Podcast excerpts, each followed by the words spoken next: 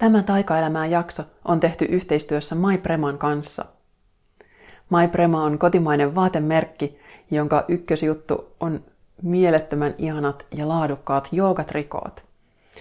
Mähän suurin piirtein elän joogatrikoissa aamusta iltaan ja silloin on tosi tärkeää, että ne on mukavat päällä, toimivat monenlaisiin tilanteisiin ja tietysti myös kiva, jos ovat kauniit katsella ja näihin tarpeisiin MyPrema on kyllä onnistunut vastaamaan aivan loistavasti.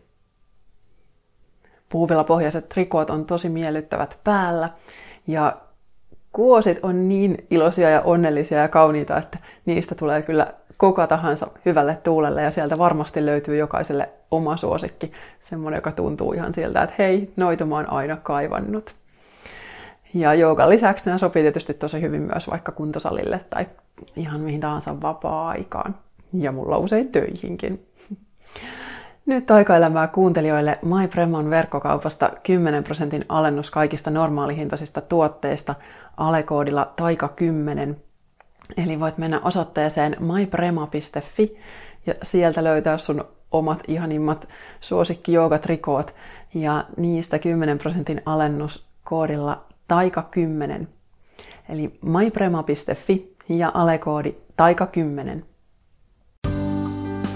Taikaelämää. Hyvinvointia, henkistä kasvua ja aitoja ajatuksia ihmisenä olemisesta.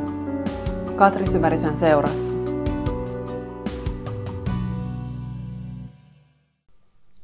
Moikka! Tervetuloa kuuntelemaan taas Taikaelämää podcastia. Kiitos kun olet siellä. Kiitos kaikille, jotka on lähettänyt viestejä sitten viime kuuleman. Olen saanut tosi paljon kaunista palautetta ja tosi kannattelevaa palautetta. Ja se on ollut tosi ihanaa. Eli sitä mun alkutalven, alkuvuoden jaksoista varmasti tuli monellakin tavalla läpi se, että ei ollut ihan helpointa aikaa mulle siinä, alkoi vähän monenlaiset sisäiset asiat siinä kumuloitua. Ja se oli yksi syy, että minkä takia halusin ottaa vähän aikaa itselleni. Ja toki myös sitten työpuolella on ollut monia juttuja meneillään. Niin siksi oli ehdottomasti hyvä, nyt tunnistan jo tänne, että, että vaikka tykkään jakaa ja se tuntuu tärkeältä, niin oli selvästikin se aika, että nyt oli hyvä olla vähän aikaa ihan hissukseen. Ja se oli vielä jännä, että silloin kun aloitin tämän tauon, niin mulla oli ensimmäisenä viikkoina koko ajan semmoinen olo, että hei, että kyllä mä ihan kohti jo teen sen uuden jakson, että mä olin vielä vähän siinä mun vanhassa moodissa.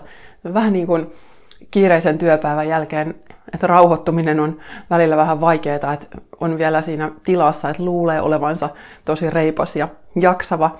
Ja sitten oikeastaan se ei kuitenkaan ole siinä semmoista todellista jaksamista ja oikeaa energiaa, vaan se on enemmän sitä semmoista pöhinää, mikä siihen on jäänyt tekemisen jälkeen, niin mullakin oli sitten selvästi semmoinen jakamispöhinä vielä menossa.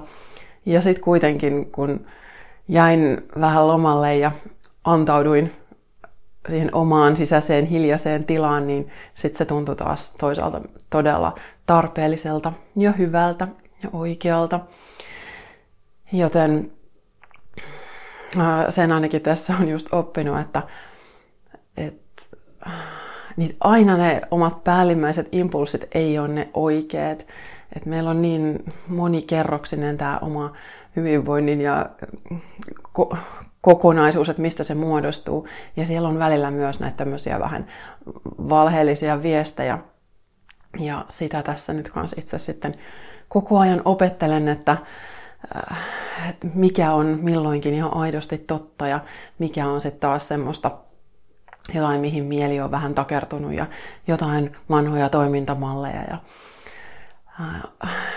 jotain sellaista, joka vielä vähän yrittää paikata ehkä jotain, jotain puutetta itsessä. Ehkä ihan myös pelkojen kohtaaminen on semmoinen, että sitä, sitä aina mielellään välttää. Ja tässä tämän parin kuukauden tauon aikana joku osa musta on jo siis todella odottanut, että mä pääsen taas edin ja jaksan ja että on se aika alkaa jatkaa podcastien parissa. Mutta joku osa minusta on myös onnistunut kehittämään pienen kynnyksen, että, että minkälaista tämä nyt taas olikaan, osaanko mä ja pystynkö mä ja mitä mun suusta mahtaa tulla. Ja mä ymmärrän, että se liittyy siihen, että autenttinen jakaminen, jota on nyt harjoitellut jo jonkin aikaa, niin siitä avautuu mulle koko ajan jotenkin uudenlaisia sävyjä, että et mikä on se tapa, mitä mä haluan sanoa, mikä tuntuu mulle oikealta ja sitten taas mikä on just vielä sitä, mitä mä itse käsittelen, mikä on mulla kesken, mikä ei ole vielä muiden korville tarkoitettu, että, että mikä on turvallista milloinkin tuoda esiin. Et turvan tunne on ollut semmoinen, joka on ollut mulla hyvin vahvasti tässä esillä. Ja vaikka itsekin just ohjaan paljon ihmisiä siihen omaan sisimpänsä löytämiseen ja, ja avautumiseen, niin sitten kuitenkin myös ihan super tärkeää on se, että, että sen voisi tehdä mahdollisimman turvallisesti, löytää ne kanavat ja piirit ja foorumit ja ihmiset, joiden kanssa sun on oikeasti turvallista harjoitella sitä avautumista ja omana itsenä olemista. Ja aina kaikki ympyrät ei välttämättä ole semmosia. Että se ei tarkoita nyt vaikka kuinka haluaisi olla oma aito itsensä, että sitten pitäisi mennä ihan jokaisen asian kanssa ihan minne tahansa. Ja tämä on nyt just se, mitä sitten itse kovasti peilailen, että mistä se turvan tunne tulee, kuka pystyy mua kannattelemaan, milloin mä tarvin eniten kannattelua. Ja nyt just näistä teidän palautteista on tullut tosi ihana fiilis, semmoinen olo, että, että mä oon saanut tosi just turvallisesti jakaa fiilikset ja, ja mitään negatiivista palautetta ei ole tullut missään kohtaa, mikä ei tietenkään ole sinänsä se mikään itseis arvo. Totta kai jokaisella saa olla omat mielipiteensä. Se ei ole se juttu. Ja todellakaan mä tiedän, että tänne ei tarvi olla, tämä ei ole läheskään kaikkien juttu kuunnella tämmöistä, tämmöisiä ajatuksia ja tämmöisiä tunteita ja tämmöistä jakamista. Eikä sen tosiaan tarvitsekaan olla. Mutta lähinnä se, että, että mikä on sitten se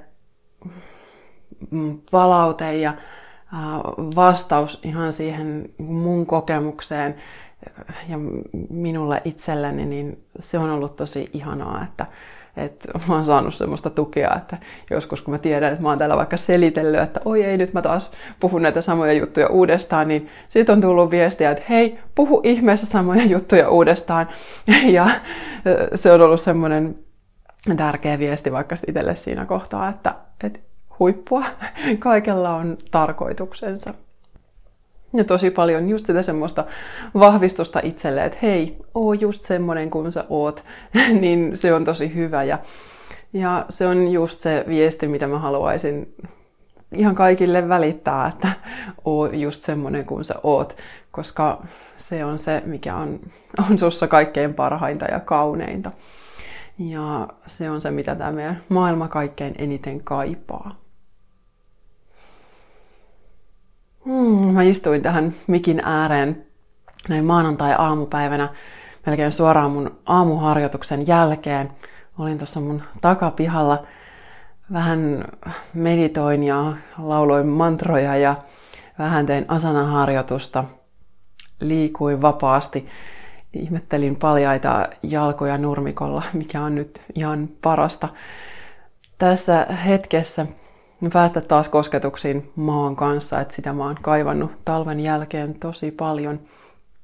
Et luontoyhteys on semmoinen, mikä on tullut mulle nyt kevään aikana uudestaan ja uudestaan semmoinen viesti, että hei, että luonto parantaa, luonto hoitaa, että, että löydä sieltä ne omat juttuset, mitkä sulle nyt antaa kaikkein eniten, niin se, se hoitaa tosi mikä huomaamattomalla tavalla.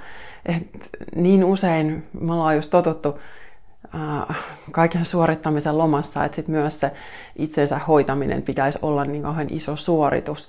Mutta jos miettii luontoa, niin siellä kaikki tapahtuu vähän itsekseen, että, että annetaan vaan tilaa sille kasvamiselle ja asioiden paranemiselle, niin sitten se tapahtuu, että pyritään luomaan olosuhteet ja sitten annetaan olla. Et nytkin kun tässä omalta pihalta katselen, miten vaikka lehdet tulee puihin, niin se vaan tapahtuu. Tai jos miettii, tai mitä olen ymmärtänyt ainakin, että luonnossa vaikka eläimet, jos ne on loukkaantunut, niin sitten ne vaan vetäytyy johonkin omaan rauhaan. Että, että sitä kautta, sen oman rauhan kautta ja olemisen kautta, sieltä löytyy niin paljon semmoista, mitä me ei sitten tekemällä pystytä tekemään, vaan päinvastoin me tekemällä nimenomaan ehkä tuhotaan sitä olemisen ihmettä. Ja muutenkin luonto on ollut tässä tosi isona esimerkkinä. Mä oon hyvin paljon pohdiskellut ja tutkiskellut syklisyyden teemaa, joka on myös sitten pääteema mun tulevassa kirjassa.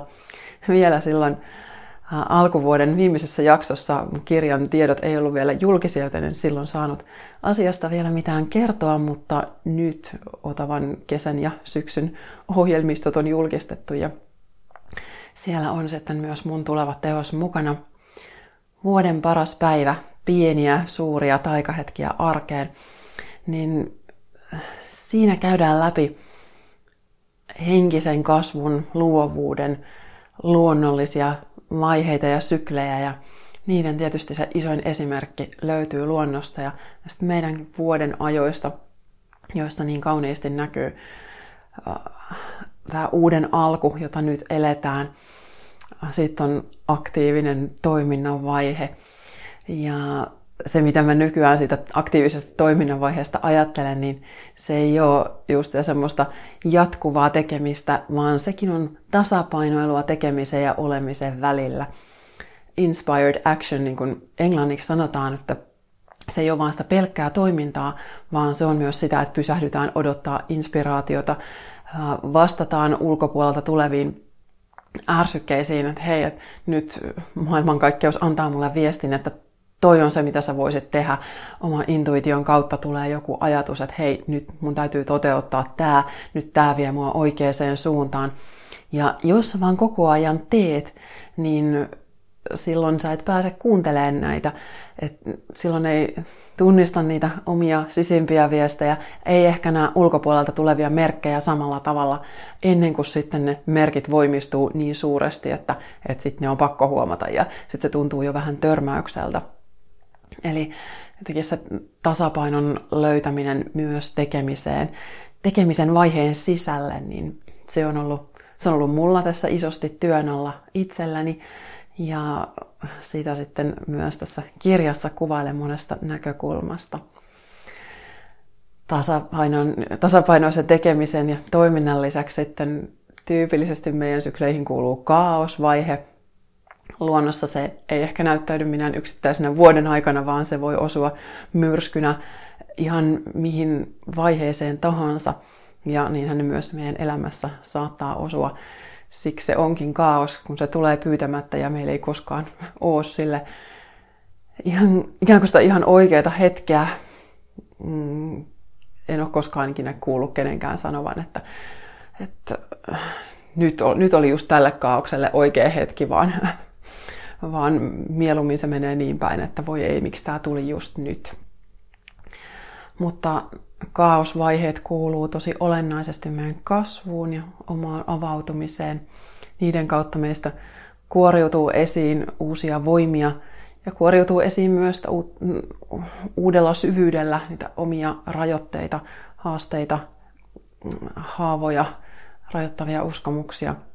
Kaikkia niitä, mitä me ollaan täällä kasvamassa – oppimassa, mistä me ollaan päästämässä irti, me ollaan hoitamassa, niin ne on kaikki, tulee just erityisesti kaosvaiheen kautta esiin. Ja sitten kun se oma suuri kasvulautus on tapahtunut, niin on aika siirtyä vastaanottamisen vaiheeseen. Oikeasti nauttia siitä, mitä ollaan tehty, saatu aikaan. Ja se on semmoinen, mikä meillä tosi usein jää kokonaan pois, eikä oikein uskalleta istua niiden omien aikaansaannosten äärellä. Ja kuitenkin se olisi ihan suunnattoman tärkeä. Ja myös sen itse arvostuksen, itsensä rakastamisen, itsensä mm, näkemisen kannalta, että sä ihan oikeasti näet, että mitä kaikkea sä oot tehnyt ja saanut aikaan ja kuka sä sitten niissä sun tekemisissä todella olet. En tarkoita, että saisit yhtä kuin sun saavutukset, vaan se, että miten se sun sielu tulee näkyviin niiden sun omien luomusten ja tuotosten kautta.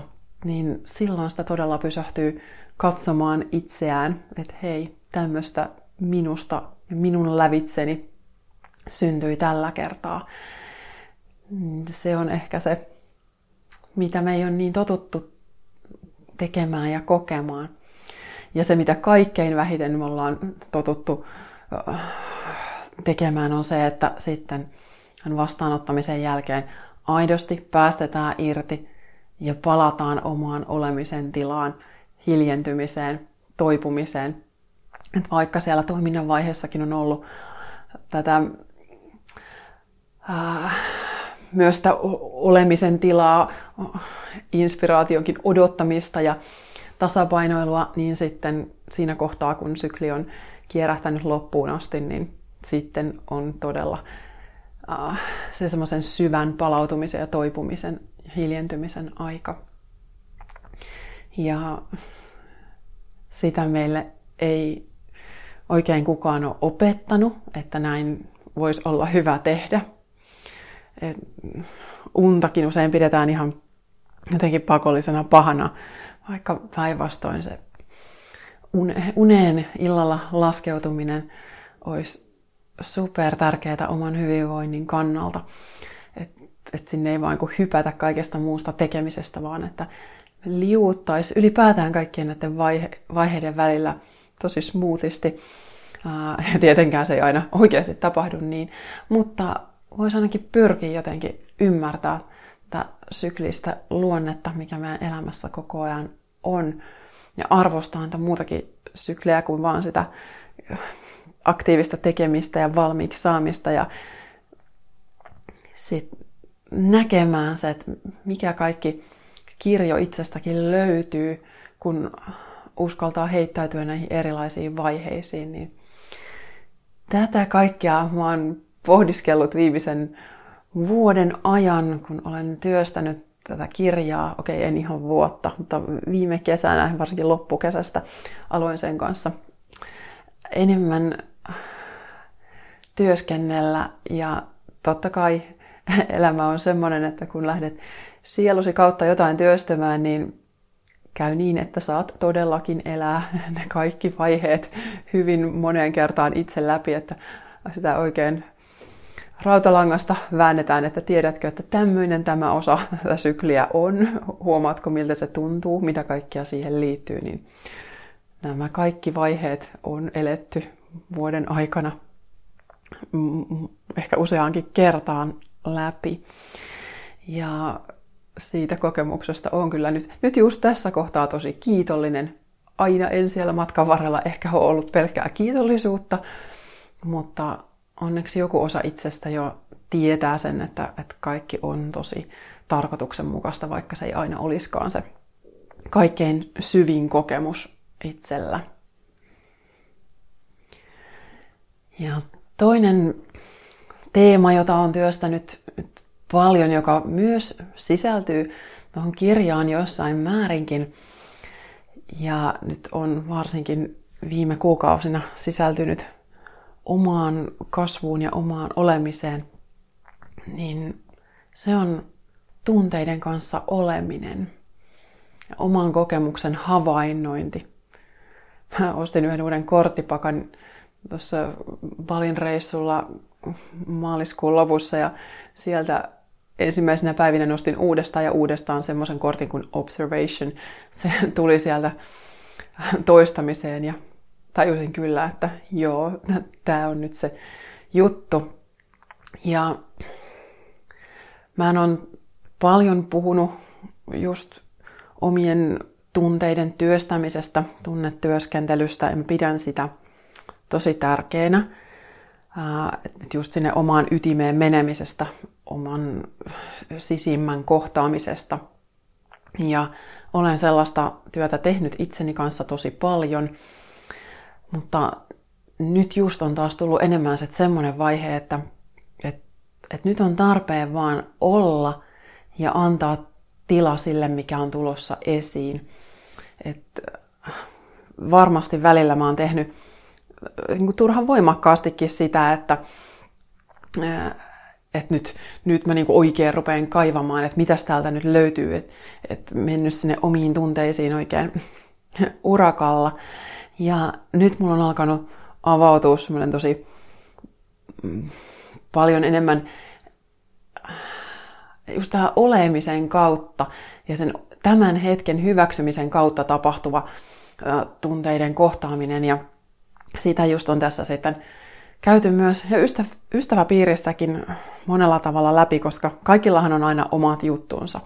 Jokaisella on menossa jotain tunteisiin liittyvää tyypillisesti, ja kaikilla on sitten ne omat selviytymiskeinonsa siihen, että miten, miten niiden kanssa ollaan.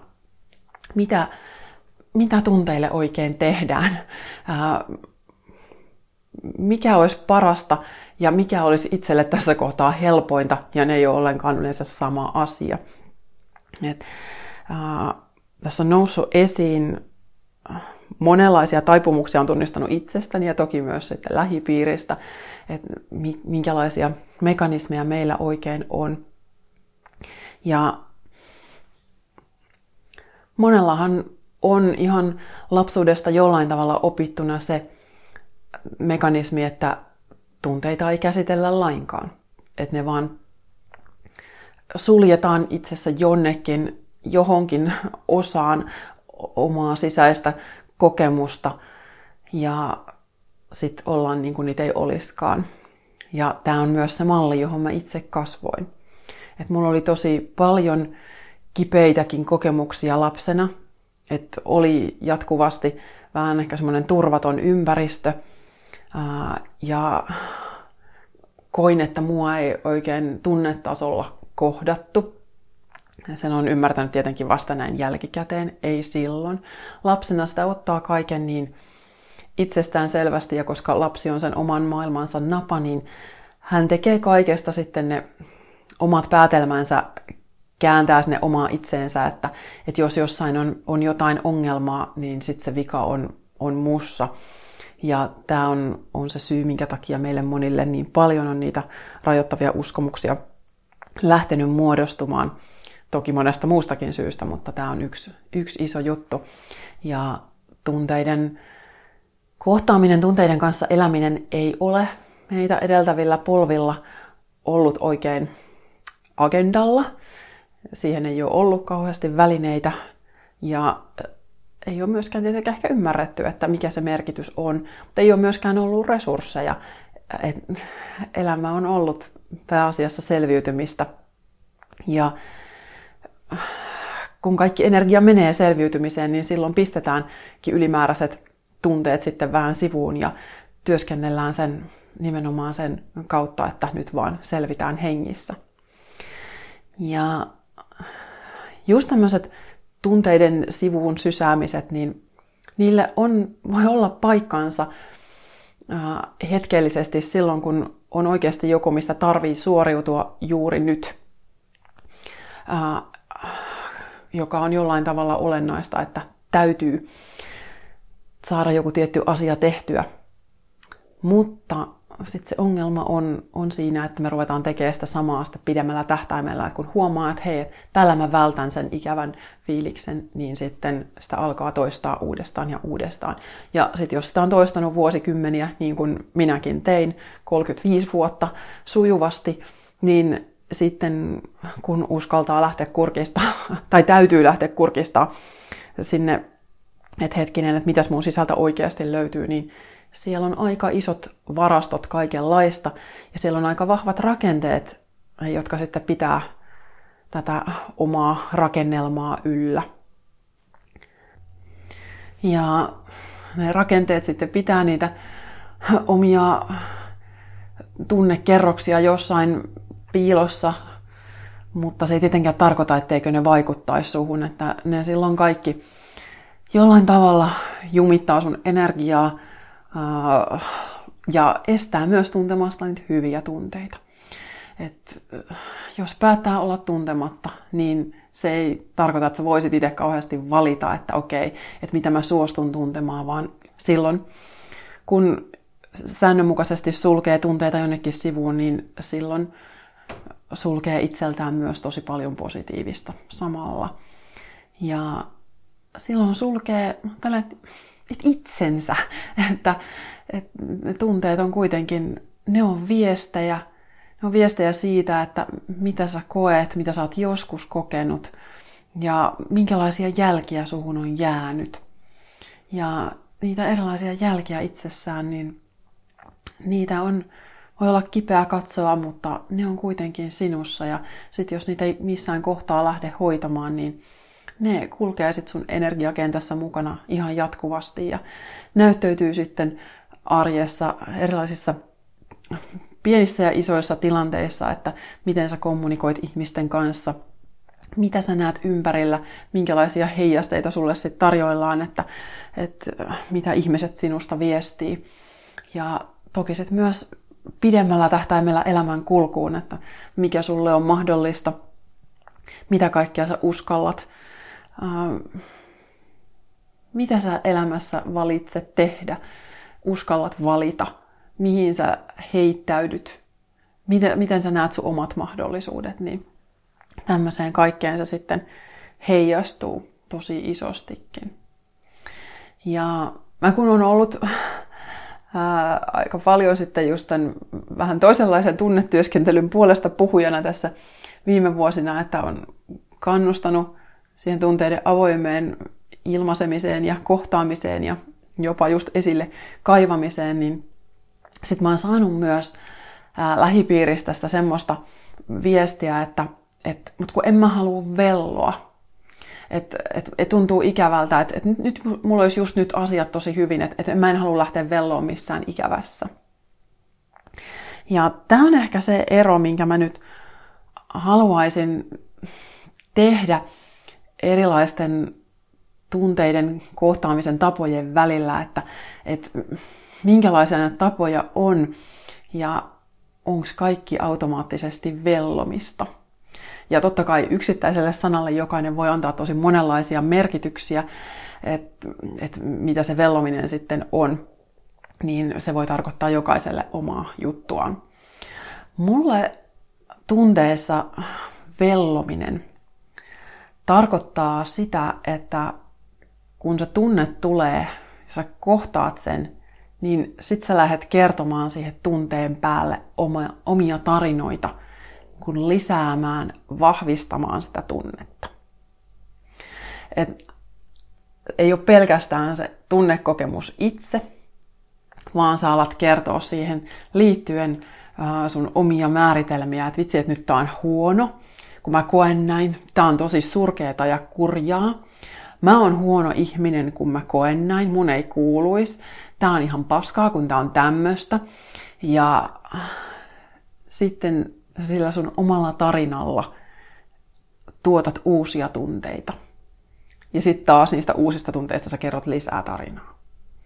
Eli mulle vellominen on sitä itse tunteen ja siihen päälle lisättyjen mielen lisäämien kerrosten kokonaisuus, joka menee sitten helposti noidankehäksi. Ja varsinkin, jos tämä vellominen tuottaa sulle jotain hyvää, eli jos sä saat sillä huomiota ulkopuolelta, että joku tulee sua sitten lohduttamaan ja ää, antamaan jotain, jotain positiivisia vahvisteista, vahvisteita, niin kuin koirakoulutuspuolella sanotaan, että et joku ruokkii tätä vellomista, niin silloin siihen on tosi helppo jäädä. Oikein sitten ehkä pitkäksi aikaa. Ja silloin mä koen, että se tunne vaan vahvistuu ja lisääntyy. Ja silloin sä näet sun ympäristössä koko ajan lisää vahvisteita siitä, että kaikki se, mitä sä äh, itsestäsi ajattelet, kaikki ikävät jutut, että se on totta ja että maailma on kurjaa ja elämä on kurjaa ja, ja mäkin olen oikeastaan aika luuseri. Vaikka sehän ei tietenkään oikeasti ole totta, mutta jos se on sun sisäisessä maailmassa totta, niin silloin silloin se on sulle totta ja silloin maailma näyttäytyy myös sen näköisenä. Tämän vellumisen sijaan mä näen pari vaihtoehtoa, jotka mun mielestä molemmat on aika paljon rakentavampia. Toinen on se, että, että sä ihan oikeasti, jos sä tunnet, että jotain on nyt sisällä, myllertää ja tätä, tiedostat, että tätä voisi olla nyt hyvä käsitellä, niin silloin yksi vaihtoehto on se, että ihan oikeasti lähtee katsoa sen tunteen taakse ihan tietoisesti tunnetyöskentelyllä, että hei, että mikä tämä fiilis on, mitä se haluaa mulle kertoa, mitä sen tunteen takaa löytyy. Mikä on mulle totta, jos mä tunnen näin, mitä mä pelkään, useimmiten ne negatiiviset tunteet menee pelkoihin. Ne menee niihin meidän haavoihin, rajoittaviin uskomuksiin, tunnelukkoihin, mitä meillä on. Ja tämmöisen, tämmöisellä työskentelyllä on todella suuri arvo. Mä en ole sitä edelleenkään mihinkään heivaamassa millään tavalla, mutta ehkä nyt tiedostan entistä enemmän, että sille on paikkansa – ja että se ei aina ole, ole tarpeellista, että, että lähtee oikeasti niin kuin katsomalla katsomaan niin kuin hyökkäämään sinne. Että mä oon nähnyt myös ehkä liikaa sitä, että, että, että joku ohjaa oikein nyt kaivamaan ne ikävät jutut esiin ja sitten ihminen jätetään sen kanssa ihan yksin. Että tilannetta ei osata kannatella loppuun asti, mikä on just tämän turvan tunteen, josta mainitsin alkuun, niin sen kannalta aivan suunnattoman tärkeää, että, äh, että kun ihmisillä jo keskimäärin on sisäisesti aika paljon sitä turvattomuutta, niin sitten varsinkin tällaisessa voimakkaassa emotionaalisessa tilanteessa, niin silloin jos joku lähtee ohjaamaan sua kohti niitä syvimpiä tunteita, niin sen todella pitäisi osata kannatella se tilanne loppuun asti. Ja mä todella toivon, että mä olisin itse ohjaajana pystynyt aina tämmöiseen. En, en varmaankaan ole aina pystynyt ihan siihen. Uh, ja siitä olen pahoillani. Ja koitan antaa itselleni anteeksi sen, että, että olen koko ajan kesken ja harjoittelen lisää. Ja yritän ymmärtää, että mikä on se rakentavin ja toimivin tapa hoitaa jotakuta tai tehdä tilaa sille, että hän voi hoitaa itse itseään, mikä on ehkä se kaikkein niin kuin todenmukaisin. Siitä siinä on kysymys, että mä itse mä hoida ketään, vaan, vaan haluan tarjota tilan, että ihminen voi opetella itse hoitamaan itseään. Mutta se just kun nyt kun on, on paljon erilaisia kursseja ja retriittejä, niin se olisi tosi tärkeää, että, että just jokainen löytää sen sellaisen ympäristön, jossa sä koet työskentelyn turvalliseksi. Et se on, on ihan todella olennainen ja iso asia. Ja tämä tämmöinen oikein tietoinen työskentelytapa, niin kyllä se on semmoinen, että mitä itsekin käytän, että jos mä huomaan, että mulla on nyt toistamiseen jotain vähän ikään kuin väreilee tässä pinnassa, että on tulossa esiin, että mä jatkuvasti törmään samaan kysymykseen tai samaan tunteeseen, että se tulee mulle uudestaan ja uudestaan vastaan. Ja mä usein myös tunnen sen silloin ihan kehossa, että, että, että jotain täällä liikkuu ja jotain tulossa pintaan. Viime syksynä mulla oli just tosi iso syvä tunnelukko avautumassa, niin kolme neljä päivää ennen kuin se sitten, mä sen sieltä niin kaivoin esiin, niin niin mulla oli semmoinen fiilis, että mulla koko ajan teki mieli sylkeä jotain. Että mun sisältä on tulossa semmoinen vähän niin kuin limaan lähdössä liikkeelle ja jatkuvasti syljeskelin ympäriinsä ja köhin jotain ja tunsin, että okei, että tiesin kyllä jo vielä, että mihin teemaan tämä liittyy, mutta että silloin mä sitten päätin ottaa just tämmöisen, että nyt mä tietoisesti lähden kysyä, että hei, please, auttakaa mua. Puhuin tässä tilanteessa ihan henkioppailleni tai jollekin auttajalle, että nyt mä lähden katsoa, että, mitä mä pelkään. Ja se oli tosi voimakas kokemus. Kun sitten taas nyt, kun viime vuonna mulla oli paljon just tällaisia isoja tunnelukkoja avaamisia montakin kertaa. Ja nyt tälle vuodelle on taas vähän ollut toisenlainen fiilis, että miten tunteet nousee esiin, että nyt on ollut ehkä vähän sellaista ilmassa, että pikkuhiljaa on semmoinen aavistus, että tällainen tunne tai tällainen haava tässä pyörii ympärillä, mutta että ää, se ei kuitenkaan ole vielä nyt ihan, mä en osaa sanoa, että mistä mä erotan sen, että, että nyt tätä ei vielä kuulu mm, yrittää kaivaa esiin tai että, että nyt, nyt on tärkeää vaan antaa sen olla. Ehkä se on vaan ihan se sisäinen tietämys ja oma intuitio, joka sanoo, että, että nyt, nyt mun on tärkeää vaan antaa tämä asian tässä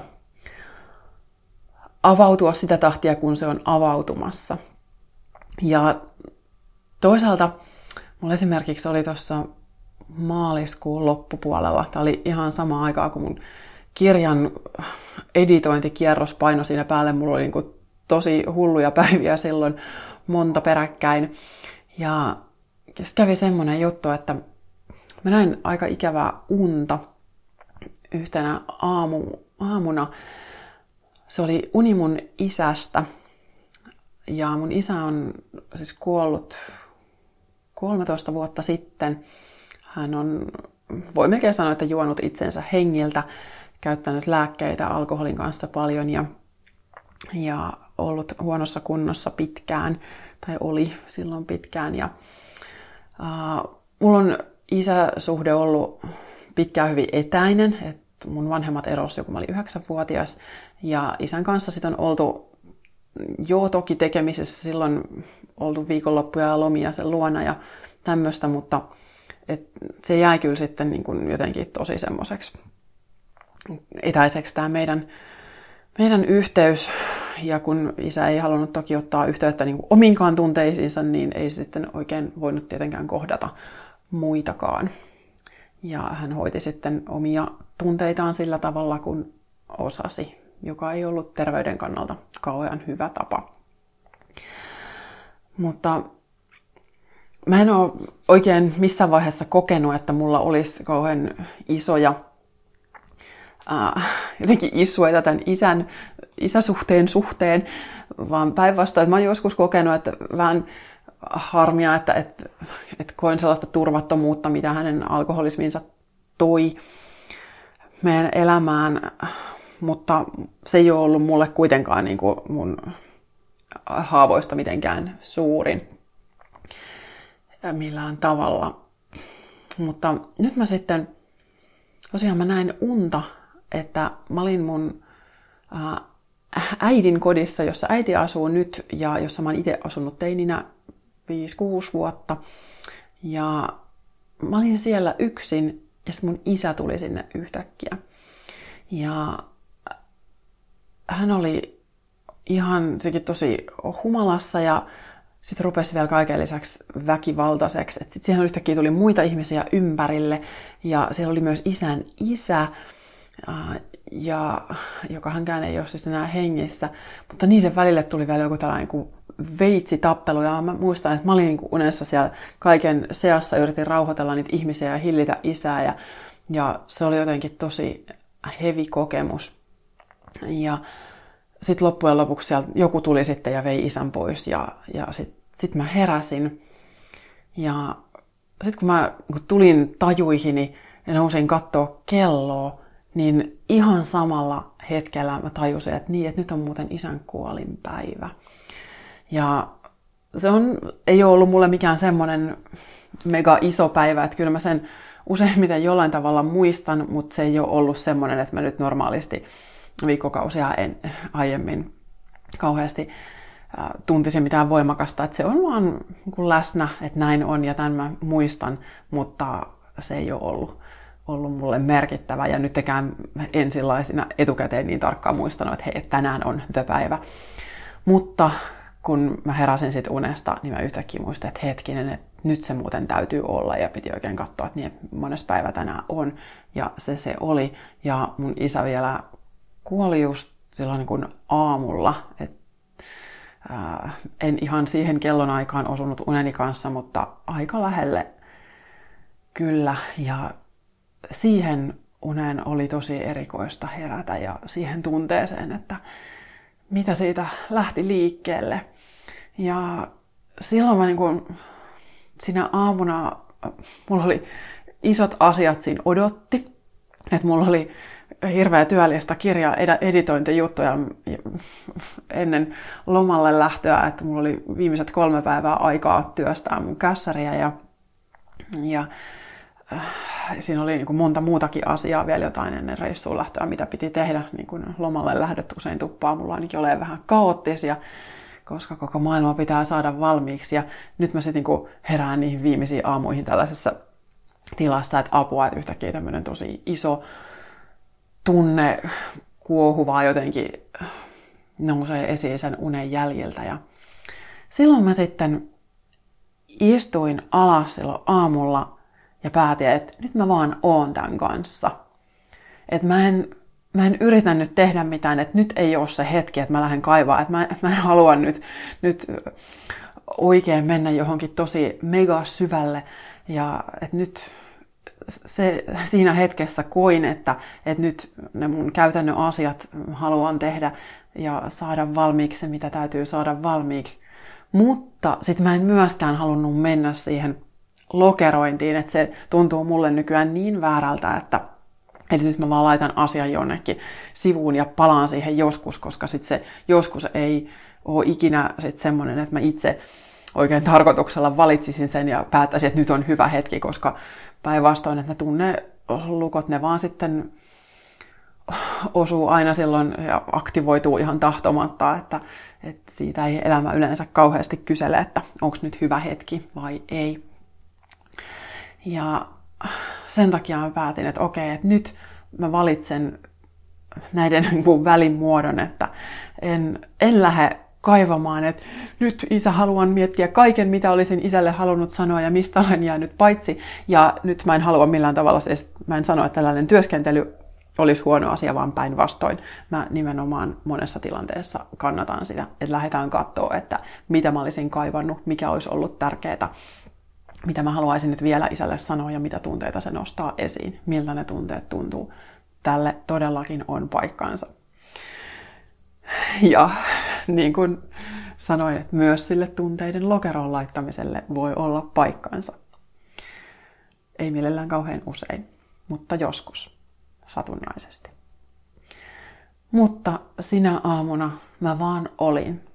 Mä istuin alas, pyrin löytää läsnä olevan tunteen omaan kroppaan, että mitä mun kehossa tuntuu.